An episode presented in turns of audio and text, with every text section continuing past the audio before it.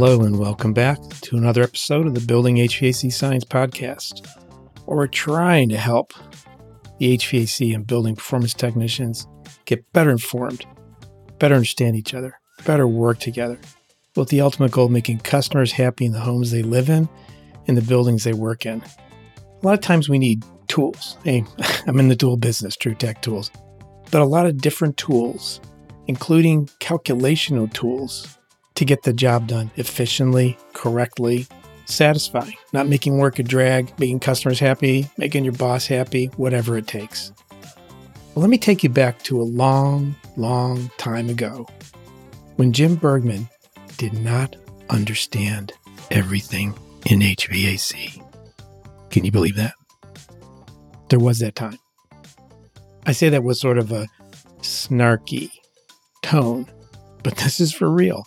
Listen in as we delve into the story of Jim Bergmann and how the communities of HVAC and more recently building science helped to encourage and challenge Jim to become the HVAC guru that we know today. It was really through the experiences he had, the challenges he had, not being satisfied with the status quo that comes up so many times in these podcasts. So many people that are building and doing things are not satisfied with the status quo, are not satisfied with the standard answer. They really need to know what's happening underneath it all. Jim was forced to learn the fundamentals in order to make the math and science work. From his self-described times of annoying the crap out of me to his overlapping experiences as contractor, educator, product specialist, True Tech Tools founder, iManifold designer, and MeasureQuick master, Jim has had, he has created a unique career ladder to find his reason for being. I think he's arrived. We get into a couple of MeasureQuick topics in this episode, including the new guided workflows that are coming shortly. This is recorded in July of 2023. And we also get into the topic of data quality and data integrity that drove the need for paid tests in MeasureQuick. Now here's a cool quote from the episode: "Don't service the mistakes you sell." We also finish up with some forward-looking advice Jim gives to contractors and equipment and tool manufacturers on what they should be looking out for. I mentioned a few links in the podcast. They're buried there in the show notes. Not buried, it's short show notes, but they're in the show notes. The MeasureQuick website, Jim's LinkedIn profile. And we also talk about Building Science Summer Camp, building science in general, where Jim's picking up a lot of new knowledge and connections. And we talk about, I mentioned the Building Science Boogie Band. I include the YouTube channel link for the Building Science Boogie Band. Really, it's a fun group of people to get together. Just take a look at that link, the YouTube link. Also, I give a link to Waffles' Twitter account, but I'm going to call shame on Waffles. He hasn't been posting lately. In any case, please listen in as we talk to Jim Bergmann about how he was forced to learn the fundamentals in order to make the math and science work. How are you on a Friday afternoon, Jim Bergmann? Good. I should have thought of this beforehand, but how many Friday afternoons have I known you? Oh, my gosh. Yeah, a handful. 18 years or so anyway. Times 52. Yeah. But we don't meet on Friday afternoons anymore. We used to meet a lot. I've been doing this podcast since 2017, since Brian recommended I start it, and I don't think I've ever had you on as a guest, which I think is a crime. It's a little bit of a crime here. So we're going to fix that now. And you're on a lot of podcasts. You're on a lot of video streams. You do a lot of presentations. Is there anything you want to say about your background? Like how you started out drinking cold coffee from a styrofoam cup? That was a drug that got you into this. Right there. Yeah. Still have the cold coffee on my table right now and drinking it. Gosh, I've been doing this since I was literally old enough to walk. And my dad was dragging me along to jobs. So, I mean, it was riding in a truck, drinking cold coffee on Saturdays because that's what we had to drink in the truck because that's what Dad had left over. And so it's just grew up in the industry and grew up drinking cold coffee. So I think that's how I got where I'm at today. So he didn't want to dehydrate you totally. No. And I guess probably back then it would have been considered like slave labor. With my mom being sick and stuff, it was interesting because Dad he did what he had to do. So whenever he had something available, and my sister and I would hop in the truck and go. A lot of times it's just me eventually because my mom and sister started playing music. But I pretty much grew up around this industry. My dad did large commercial stuff. But then he did like residential work on the side for a lot of years. So I've pretty much had an opportunity to see and work on everything. I obviously followed my dad's footsteps and went in the same business. But you mentioned music. I know that, and I know your dad used to make hammer dulcimers. Is that right? Yeah, that's right. Yep. Do you talk about that a lot? Is there any crossover influence? Because music is a little bit about science. It's a lot about quality. It's a lot about skill and practice. And that totally overlays with HVAC. Oh, yeah. Interestingly enough, a lot of the best people I know in that business are probably musicians. I just hung it up because I found HVAC more interesting. So it was my new music. I think there's a lot of overlap there, a lot of similar skill, a lot of being able to see how things relate and see relationships and listen to things. You have to have a really acute sense of hearing, and there's a lot of good overlay. I mean, every year we go to the Building Science Summer Camp and look at that group. It's amazing how many musicians there are in that group of people, and people you'd never guess that were musicians until you start putting together all the pieces. Actually, that reminds me, they actually have a YouTube channel. There's not a lot of traffic on it. I've talked to Eric Whirling. I mean, surprise, right? But the Building Science Boogie Band, something like that. I'll put a link to that in the show notes here because I found it. And they did a lot of work during COVID because they couldn't get together. And so they did some of those coordinated joint streams with music during COVID. I'll do that too. So cool. In your words, I explained like how I met you, how we got started at Testo. And I consider some of the transformational things, but I'd like to hear your story about how you got started into your current career arc. It goes, I think it's fundamentally the same reason you haven't having this podcast since you started it, because I annoyed the crap out of you for a long time till you hired me on. So it was just really understanding. It really goes back to, I never learned the fundamentals when I was doing this for a living. I didn't realize how much I didn't know until I started teaching it. And so what was happening was all of a sudden I was looking at all the math and the science behind what I was doing and then trying to make that math and science work in the lab, and it just wasn't working. And it really led me down a rabbit hole with, well, why don't these things work? And one of my students was asking me about, at that time, if we can do this with this formula, could we rearrange it and make a different calculation? I'm like, yeah, sure. So we're out there trying this all out and none of it's working. And told him, I said, well, some of this stuff really isn't even possible unless you're in a lab. And he goes, oh, we are in a lab. And I'm like, well, thinking, oh, it's not the same kind of lab. But then I'm thinking, well, yeah, it is sort of, because we have very, very constant conditions all day long. I'm in a 25,000 square foot lab. Yeah, I'm kicking on an air conditioner or two, but it's not changing the temperature in that lab. I'm discharging heat the same place I'm absorbing it. My humidity is slow to change. My temperature is slow to change. I should be able to make these calculations, and yet I couldn't. And then I really came down to like airflow. Then I started getting out some Dwyer slide calculators, and I figured out air density. That must be the problem because my air density is not the right. And I was using a 0.075 standard air. And then I found out the temperature and humidity and barometric pressure affect air density. And it was just like down this rabbit hole of trying to get the science to work. I can't remember the year exactly, but met John Feigen at the Famous Expo, and I bought, I don't know, maybe a dozen thermometers and a dozen Testo. Humidity sticks, wasn't it? Humidity sticks. And the humidity sticks really changed my whole career, changed the trajectory of it, because all of a sudden the math and the science started to work. A big part of it was the sensor technology, because we were using K-type thermocouples and wet socks, and the one with the capacitive humidity, and the repeatability was very high, and the accuracy was decent. But the big thing was repeatability, and especially when I wanted to make measurements in supply and return, look at the differential, the precision of the instruments is really important, more than the accuracy is.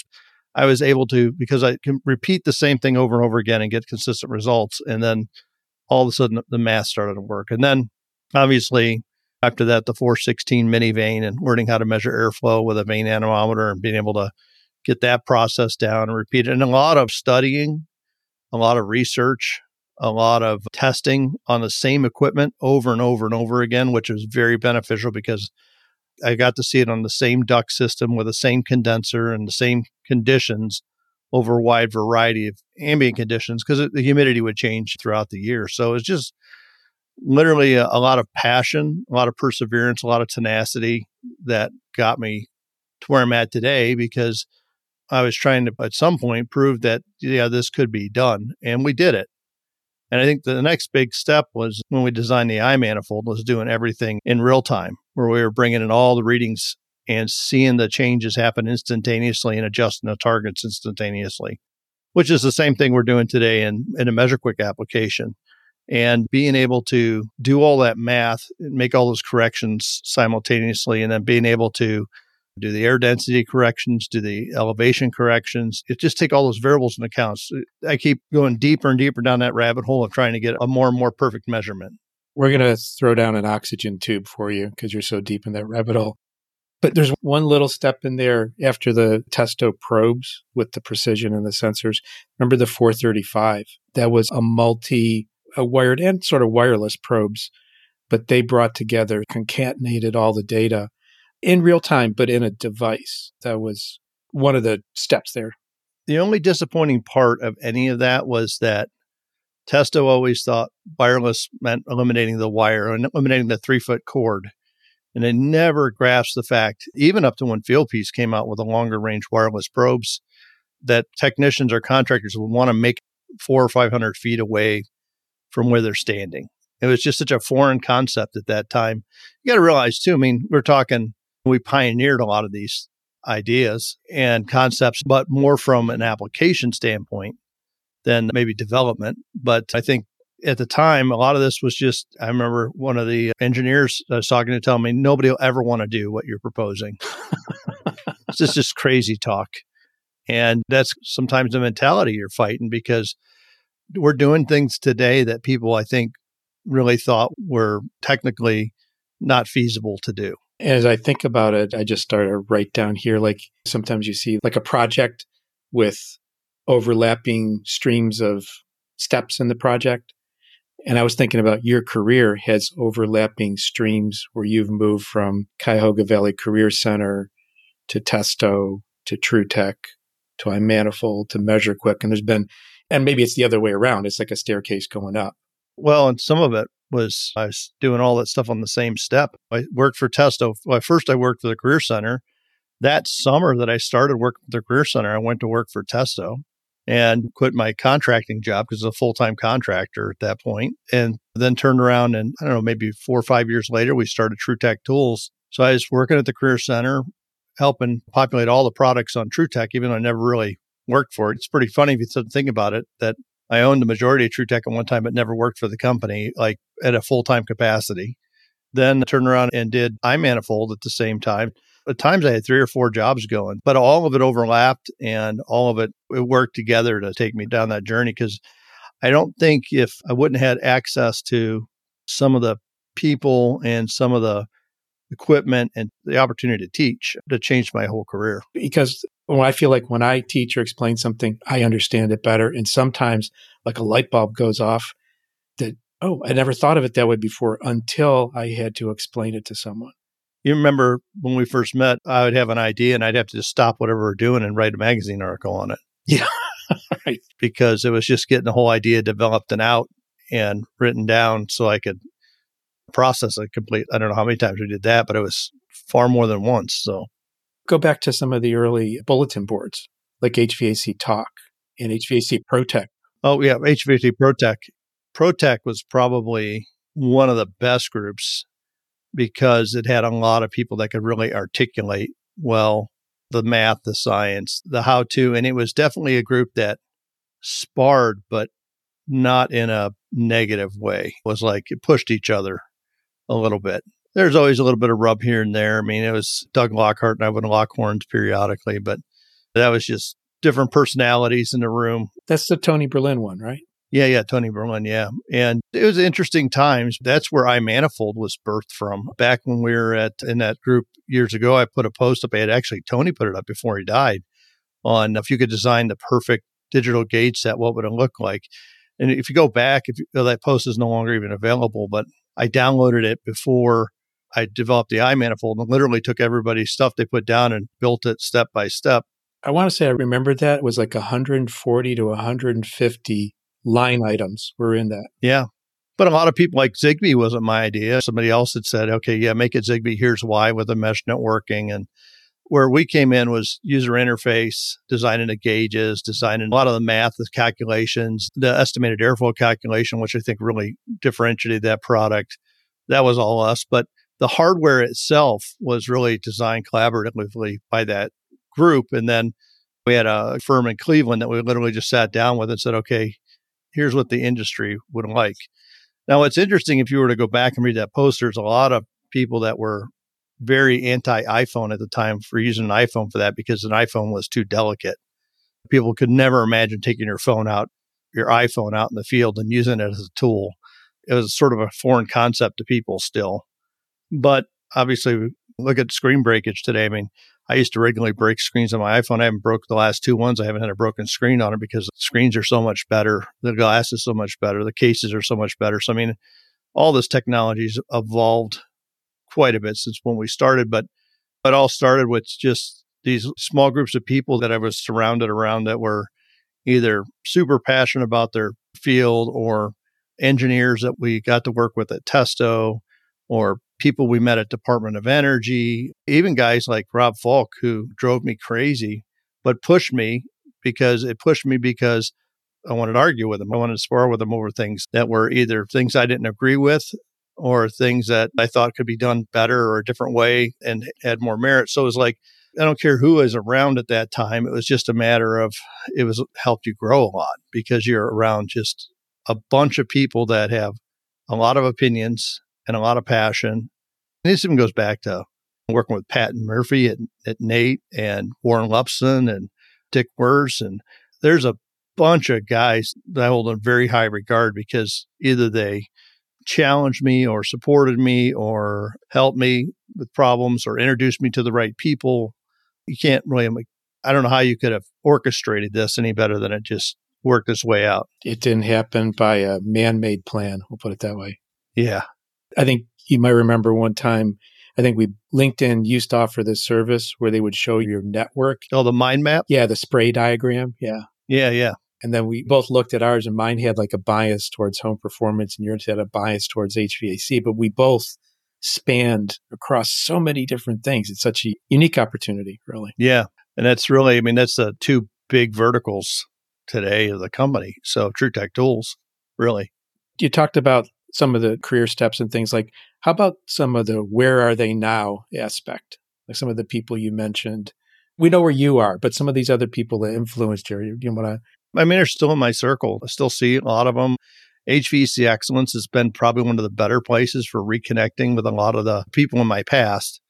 I'd say Building Science Summer Camp is where I'm meeting the people that I need to meet today at this time in my career, because it's shifting a little bit more to the energy conservation side with MeasureQuick and some of the stuff we're doing. So we're meeting people from National Institute of Standards and Testing, the Department of Energy, PNNL, Pacific Northwest National Laboratories, Southern California Edison Labs, people in the manufacturing segments from Mitsubishi, Train, Carrier, Lennox.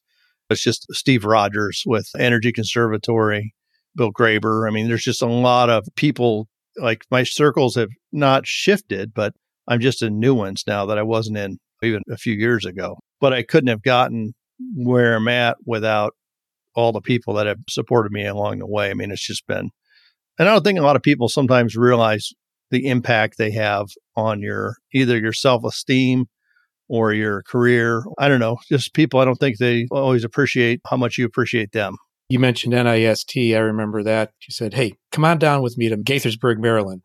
I'm like, what? That was fun. Yeah, that was when we were really just starting to test MeasureQuick and figure out how our calculations work. The big reason I wanted to go down to NIST was I knew that they did a lot of equipment testing, and they had a metrological grade equipment that we could test our calculations against their calculations and get an understanding about how field grade instrumentation could compare to that of laboratory instrumentation. So we literally just pulled the stuff out of the back of my trunk. I rode with us all the way down the back of my trunk. We pulled it out. We let it stabilize for just whatever it took in the ductwork, and we're very, very deep into the uncertainty range of the instruments, meaning that you couldn't definitively tell if NIST was right or we were right. It was just we're in that area overlap where the instruments are in their uncertainty range. It's like it'd be plus or minus a degree or plus or minus a percent, whatever it is. We're in that their plus or minus and our plus or minus are overlapping. So it was very gratifying to see a couple of things. Number one is how far along field grade instrumentation had come and that this stuff was even possible. And also because we used the same calculations that the manufacturers use to design equipment, Hyman Wexler psychometric calculations, things like that. Our calculations and NIST calculations were typically within 1% to 3% of each other. Airflows, we also got to test the estimated airflow calculation after I had made some modifications to that, and that was did extremely well. And then I think the highlight of it for me was that MeasureQuick picked up 3 faults in the system that they had actually had present in that system because they were doing the fault diagnostic testing for heat pumps. It was super gratifying on a lot of levels. And then Vance Payne, he's another one that's really influenced my career, I think, just because just being around somebody his caliber, but not only his caliber, but also his personality, really. His personality. Yeah, I'm trying to think. There's a better word than personality because, I mean, he's just salt to the earth. Just he could be sitting in a back porch. It almost reminds me he could be like a farmer. Literally, he's got that like earthly wisdom type farmer mentality. And he's very unassuming of what you know or what you don't know. So he'll talk to you. And this is the same thing, actually, that I love about Steve Rogers is Steve will, and so will Vance, is when you ask them a question, they'll talk to you on their level. And then if you don't understand something, you can say, wait a minute, I don't get that. And they'll knock it down a level or 2 levels or 5 levels if you need to go down 5 levels. But there's no feeling like when you're talking to these guys that you're an idiot. They don't have to win the conversation. They want to convey information. Yeah. And I think that's like when I've called up Vance, and Vance sometimes will answer my questions. Most of the time he points me to the research that I need so that I can study the research and get a little bit further into how I want to make something work. Those are the kind of people when you get around that have a lot of impact on you that, and again, they probably don't realize, I spent a day with Vance Payne, but it's like a day I'll never forget. Describe that lab, just the physical dimension, what was going on there. The lab was pretty incredible from an instrumentation standpoint. There's a lot of things that go on in a lab like that. Like number one, it's a precisely controlled environment. So they're precisely controlling the temperature and humidity in the indoor space and in the outdoor space, they're controlling the temperature and humidity. That was a thing that was interesting to me was the outdoor space where the condenser was, yeah. And they had to reheat the room to get the room up to 95 degrees. So, you're literally, you could simulate AHRI conditions or any condition you wanted, probably down to negative 40 in the outdoor air chamber. So you had a huge chiller plant that was controlling the temperature and humidity of both spaces very precisely. And then they had a tremendous amount of redundancy and instrumentation so that they could, when you're comparing your airflow, you're comparing it to a sharp edge funnel, a flow funnel, a Wilson flow grid array. They had a thermocouple array. I can't remember how many things they had, but I want to say they had 4 or 5 different albedo tubes in there. They had 4 or 5 different methods of measuring airflow. And then they're making sure that all those methods are corrected for whatever inherent inaccuracy they might have, like if they're impacted by air density, let's say, or pressure or temperature compensation or whatever. They're making all those corrections in real time on a lab view on a monitor. So they have a lot of redundancy so that when you're doing testing, you can be really quite confident that what you're comparing it to is you're getting a very good standard to measure up against. And you also have the same thing I had at Cuyahoga Valley Career Center. And it's the same thing I sort of have here, even at our lab at True Tech, is I have an environment that doesn't dramatically change in conditions like a house does. Like you couldn't run an air conditioner in a house for 3 hours and not change dramatically the home. But I can run in here for 3 hours. And even as it warms up outside, the inside of the building doesn't rapidly change in temperature, humidity. It's a very gradual change. So it allows me to see characteristics of system operation, very similar to what you'd see at like in this laboratory. The only thing is I can't control it, but I can see it under a wide range of things over the course of a year. I think that's the key. Like if you're really going to understand this industry is you got to have a place you can work where you can see. And that's when we talked to Vance Payne at NIST on that study, or I don't know if you remember, I asked him, I said, these are just a bunch of curve fit equations. This really isn't something I could use to for MeasureQuick to repeat these things. He goes, no, these equations are for this one system, and each system's got its own personality. So these equations wouldn't work for across the board for everybody. And that's what was different in MeasureQuick we were doing was we were taking an educated guess of that personality and then capturing it later in a benchmark. So we had the personality of how that system is installed so that when we're comparing its operation, we're comparing it to itself the day it was benchmarked, normalized for the load condition. But that kind of stuff was what really helped me develop what we have today. It's a practical implementation. You couldn't do it with a personalization because you couldn't spend the time to fingerprint an individual system. No one would do that. Yeah. So we talked about past, like how you got to where you are. What's cooking right now with MeasureQuick? What's cooking right now is MeasureQuick is the Hewlett-Packard of its day. It's the reverse Polish notation. Once you learn it, it's super easy and you can fly through it and get it, but it takes a little while to understand how it works. So what we figured out was, wow, and actually it was Joe Medosh actually beat me to death just about with, this is too hard to use. It's just too hard to use. And I'm like, it's not too hard to use. You just got to train people better. And he's like, no, it's just too hard to use it. You don't know what to do next. You pick it up. You don't know where to start. I'm like, well, you pick up a graphing calculator. You don't know what to do either. You got to figure it out. You got to go take a class somewhere. And he was like, no, it's got to be so easy. You don't have to take a class. It just works like you think it would work. And we're building in, we have actually in our beta right now is guided workflows. And it literally goes through, it detects what probes you have connected, make sure you have the right 9 probes. Then it walks you through, tells you to shut the power off to the system, remove the panels for indoor inspection, walks you through probe placement, where to place the probes, and then walks you through like step-by-step in MeasureQuick, what do you need to do next? And there's some steps that are optional, like if you want to take photos or not, you can skip it. Or if you want to do corrective actions, you can do it or skip it. But all the things that are critical and critical to have in maybe a sequence are spelled out now in MeasureQuick so that you get a very consistent result when it comes to the reporting and the benchmarking and the cloud storage of the system. It makes a huge difference for the users that are probably out for 2 or 3 weeks now.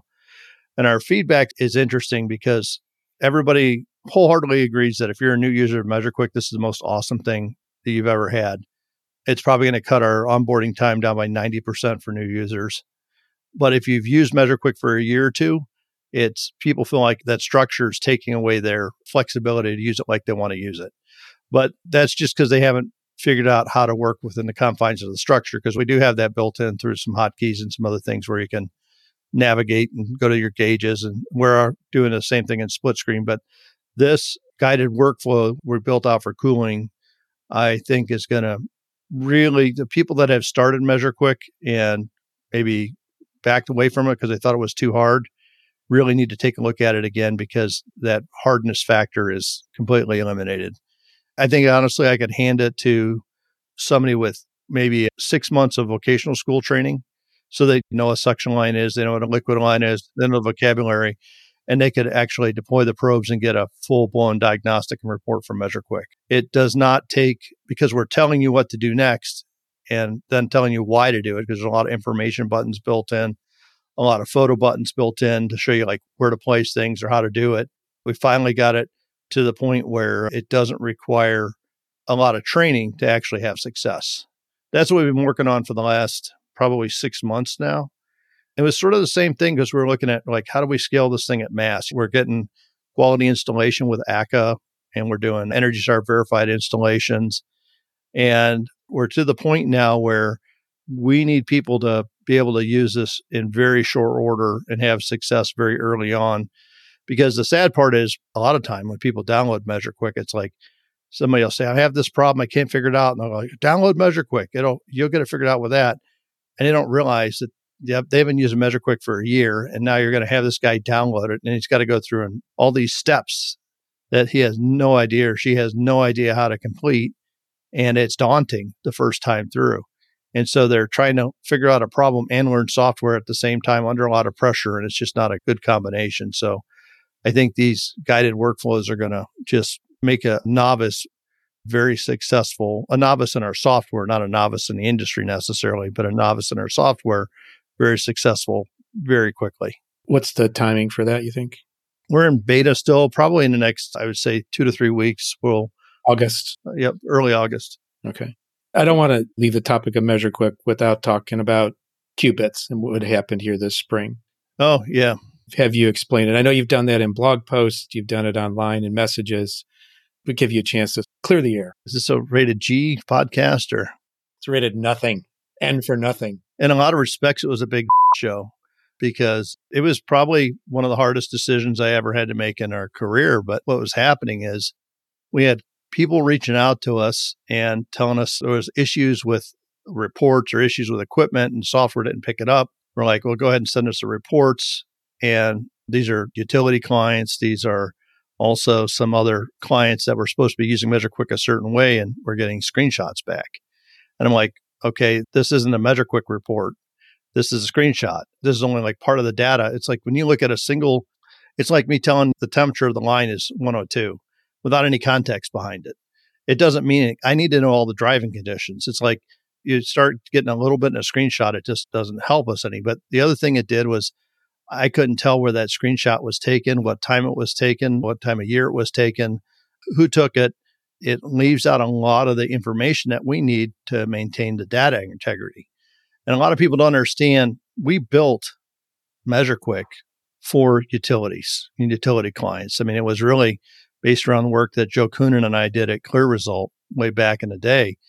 We just opened it up for technicians to use it on a day-to-day basis. And we tried to keep as much of it free and available as possible. But we never know how people are going to try and use something. And then when it gets used in a way that compromises the primary way that we make revenue and the ways that we want to make revenue in the future, which is a lot about commissioning these systems properly and having high quality, high integrity data, we had to shut elements of it down because there was just no way of pleasing both sides. Because you got to look forward and go, like, let's say at some point in the future, a city or a town says, you know, we're going to allow you to use MeasureQuick as the commissioning vehicle for this installations you're going to do. If you use MeasureQuick, we don't have to come out and do, let's say, a visual inspection. We'll use the photos. We have a certain photos are going to be required, and we want the report back.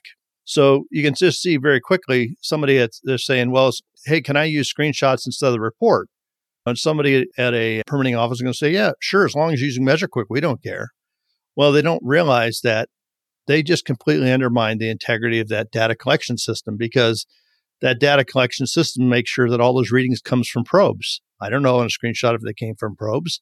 I don't know if you're reusing a screenshot. I don't have a timestamp and a geolocation. I don't have any of that information. But the guy at the counter, he's not going to understand. He's not thinking through all the things that could potentially happen when they allow screenshots to be used instead of reporting. And we're trying to, obviously, we do a lot of reporting with utilities. We're trying to do work with the DOE. We're trying to do work with Pacific Northwest National Laboratories. We're trying to do work with a lot of people who rely heavily on data integrity. And we have other programs that have run, and we've seen this happen where a program's not managed right. Somebody says, well, we're going to allow manual input of this data, of electrical data, let's say. And I had 2,000 tests come out with the same data, same electrical reading, because they had three technicians that were just inputting the same 1,200 watts for everything. So what people don't understand is when a problem like that happens, they say it's a failure of the data collection tool. It's a failure of our tool. I can't afford for my primary business to be compromised and viewed that way, that we are constantly having failures of our collection, of our data collection device, because somebody's not using it in the way that we intended it to be used. We didn't build screenshotting into MeasureQuick. It was something that the iPhone manufacturer and the Android manufacturers built into their devices. And it was something that people were using. And I still don't know why people use it. They say they store it for on their own device. They have, let's say, records of superheat or subcooling or whatever, but it undermined the data integrity of our product. That was a big thing. And for me, we were trying to figure out a way to message it. And we had put out a temporary message that got out there inadvertently because people didn't update their app.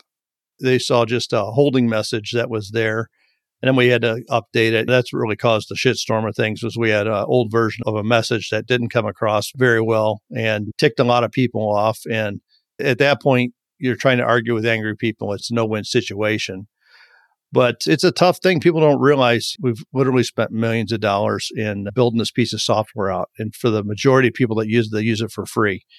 And the people that pay for it are subsidizing their free use. And if all of a sudden the people that pay for it aren't paying anymore because it doesn't meet the data integrity requirements that they want to have because of whatever reason, how they got undermined, then you can't do your thing. You can't do it. Yeah. You say you make revenue, but you also have expenses. Oh, we have people that pick up the phone here when you call. I don't know how many employees we have now, but we got a lot of staff here and we have to pay people salaries. That's just the reality of it. And it's just not an easy balance sometimes between, I have a passion to support the industry, but I just, sometimes you can't serve everybody in the way you want to serve them.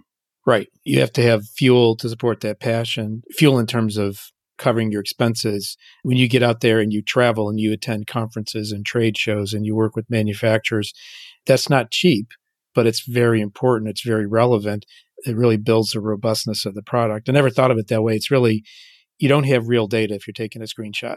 No. You have a little bit of information, but you don't really have any data. There's no quality or integrity to it. No, there isn't any. And that's the challenge people to understand is that that's our primary use case is that data integrity piece. We just can't compromise that. And it's, I've tried over and over to explain it to people, but once people hear what they want to hear, this falls on deaf ears. Yeah. It's in a different class. And that's not to sound like high horse thing here, but it's in a different class than a lot of other ways of capturing data from probes. Yeah, I'd say so for sure. And it's definitely more of a, we're not concerned about a, like just superheat and subcooling. We're concerned about how all the data interrelates. So it's looking at charge and airflow and driving conditions all simultaneously as you're making adjustments to the system and then continually recalculating the performance of the system. So it's not without its challenges, but we get a lot of people that are using it and they're only using like a tenth of what it'll do. And it's not been an easy thing, but at the end of the day, people are like, oh, we gladly pay you money for a subscription and we do it this way or do it that way. And it's like, well, that doesn't fit it conflicts our model that we have because we're not trying to be that. We're trying to be something different that can be used for standardization of the industry and to help solve some of the biggest problems that we have, which are charge, airflow, and installation related. And we can't solve those problems if we don't use the tool correctly. So I'd love to take their money. If I had a way of doing it and figuring it out, I would. If this was that easy to solve with just coming up with a subscription model, we would have done it already. And people go, oh, it's a money grab. It's like, really? Well, how much money have I grabbed from you? Because I haven't seen a dime of it. You can't call it a money grab when there's no money that's being grabbed up. If anything, we lost users because of it. And I wouldn't very much call that a money grab. We didn't really transition people over. It's not like they're going, oh, well, I can't screenshot it now. I'm going to transition over and pay for services because we realize these are technicians that aren't going to buy those services. We got to get to the contractor. Our customers are not technicians. They're our end users. Our customers are contractors that actually use it at a company level or their utilities or their energy clients or their people who want to do compliance testing. And those are people that actually pay us revenue. And that's where we got to protect our integrity as a company to make sure that we get a high quality data so that we don't undermine the value that we're providing those types of clients. So if this was easy to figure out, I mean, I got a lot of smart people around me, we would have figured it out already. And it's not to say we're not going to figure out something in the future, but right now, this is the way we got to run it because of the point we're at and what we're trying to accomplish.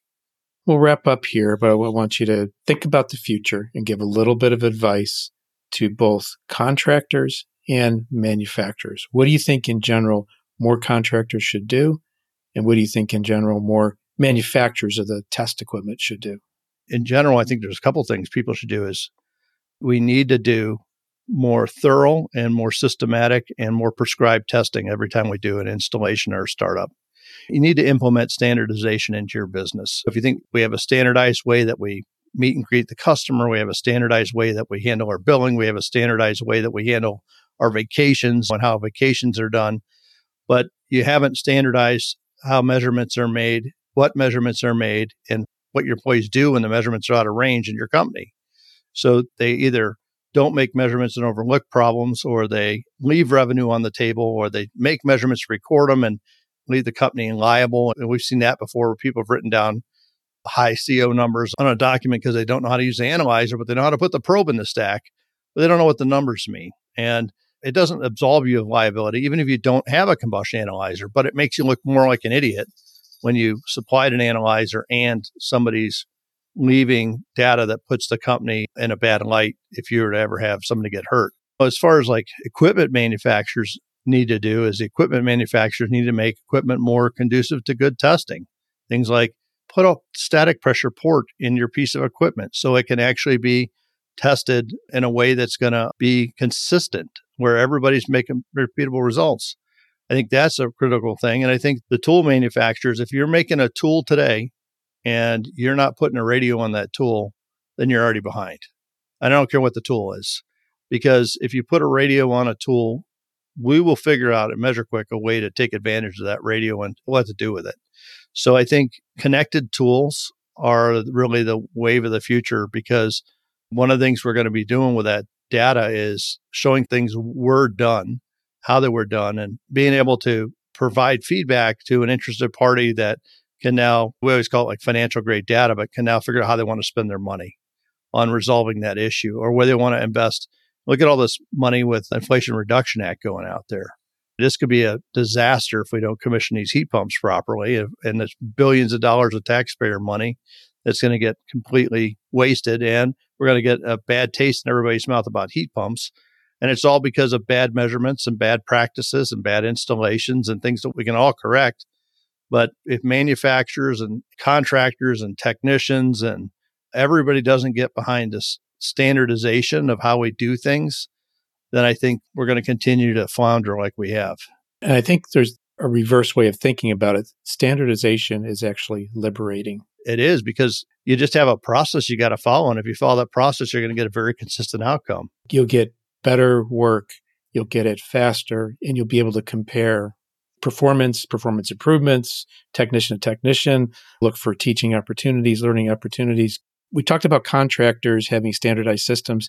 What about, say, the technician that's listening to this, and what words of advice could you give them to get their service manager, their owner, their boss on board? What's it going to take? Because you've seen this happen. The thing we've seen happen more than anything is technicians actually sometimes keep MeasureQuick a secret, because it's what's differentiating them from their peers. So like they're the ones now all of a sudden that can figure out these problems, or they're finding a new sales, new equipment sales, and they're better able to communicate with their customer. And it's like they're tracking KPIs, key performance indicators on Service Titan or on House Call Pro or whatever. Like, hey, this guy's a rock star. Well, he doesn't want to give up his rock star look for everybody else to do what he does. So sometimes they don't tell the boss what they're using. We actually sent out a survey and got that as multiple times. On a survey one time, we were shocked. It was a survey that was take me to your leader, because we wanted to try and get people to take it to their boss.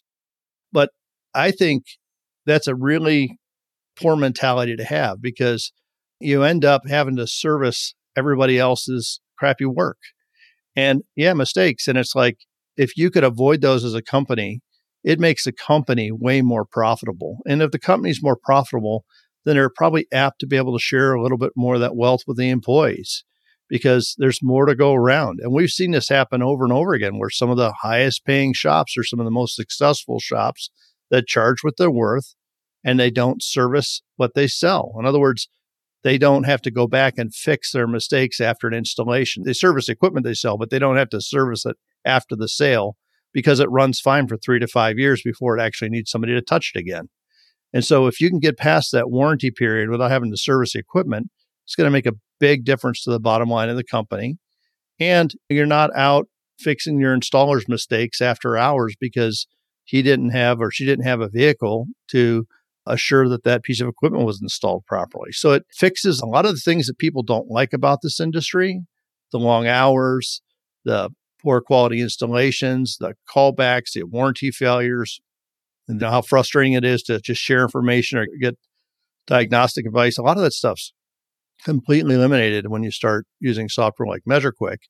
And you just got to realize, yeah, it's a benefit to you, but how much more benefit is it to the whole of the company? And is it to you not having to deal with people not using it? Show some leadership. It's bold, but I know a lot of customers I met over the years are bold. I won't name names, but there's one contractor who's posting on Facebook right now.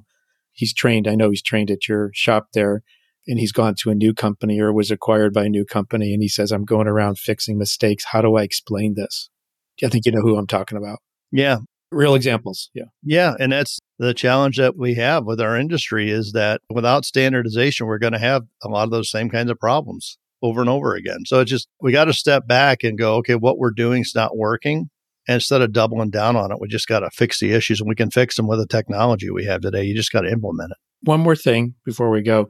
I did mention trainings. Are you continuing to have those train the trainer events? Oh, yeah. We have training again this fall. We'll run several of those between us and Chad Simpson and Ben Chenard down at Simpson Salute. We pack those classes pretty much every time with 30 people plus, and those up to 45. I think we've had 60 people in a class at once.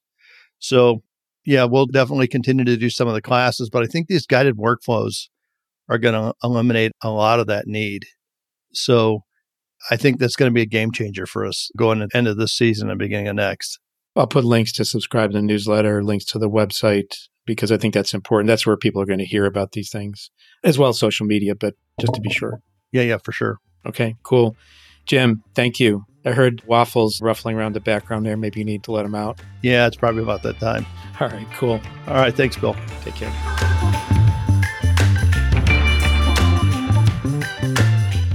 We appreciate you listening in to this episode of the Building HVAC Science Podcast. If you've not subscribed to the podcast, please consider doing so by typing Building HVAC into the search bar of any typical podcast app and clicking the subscribe button. Also, share the podcast, the episode you like. This is episode 126, so there's a few of them out there covering a lot of different topics. It's kind of wherever my mind roams. Other trade-related resources and influencers include the HVACR School, HVAC Shop Talk, Stephen Reardon, HVAC Reefer Guy, Tool Pros, Service Business Mastery, Quality HVAC, HVAC Overtime, HVACR Videos, HomeDiagnosis.tv, AC Service Tech, and MeasureQuick. I also host the Res Talk podcast, where you can learn more about things going on in the world of home energy ratings and peripheral topics. The Building HVAC Science Podcast is a production of True Tech Tools Limited. Full disclosure, I'm a co-owner of True Tech. If you're in the market for any tools or test instruments, take a look at TrueTechTools.com. You can use the offer code HVACBS for a nice discount. If you want to reach out to us, send an email to marketing@truetechtools.com with ideas for future podcasts or comments or feedback. Thanks again for listening in. We hope you have a wonderful day.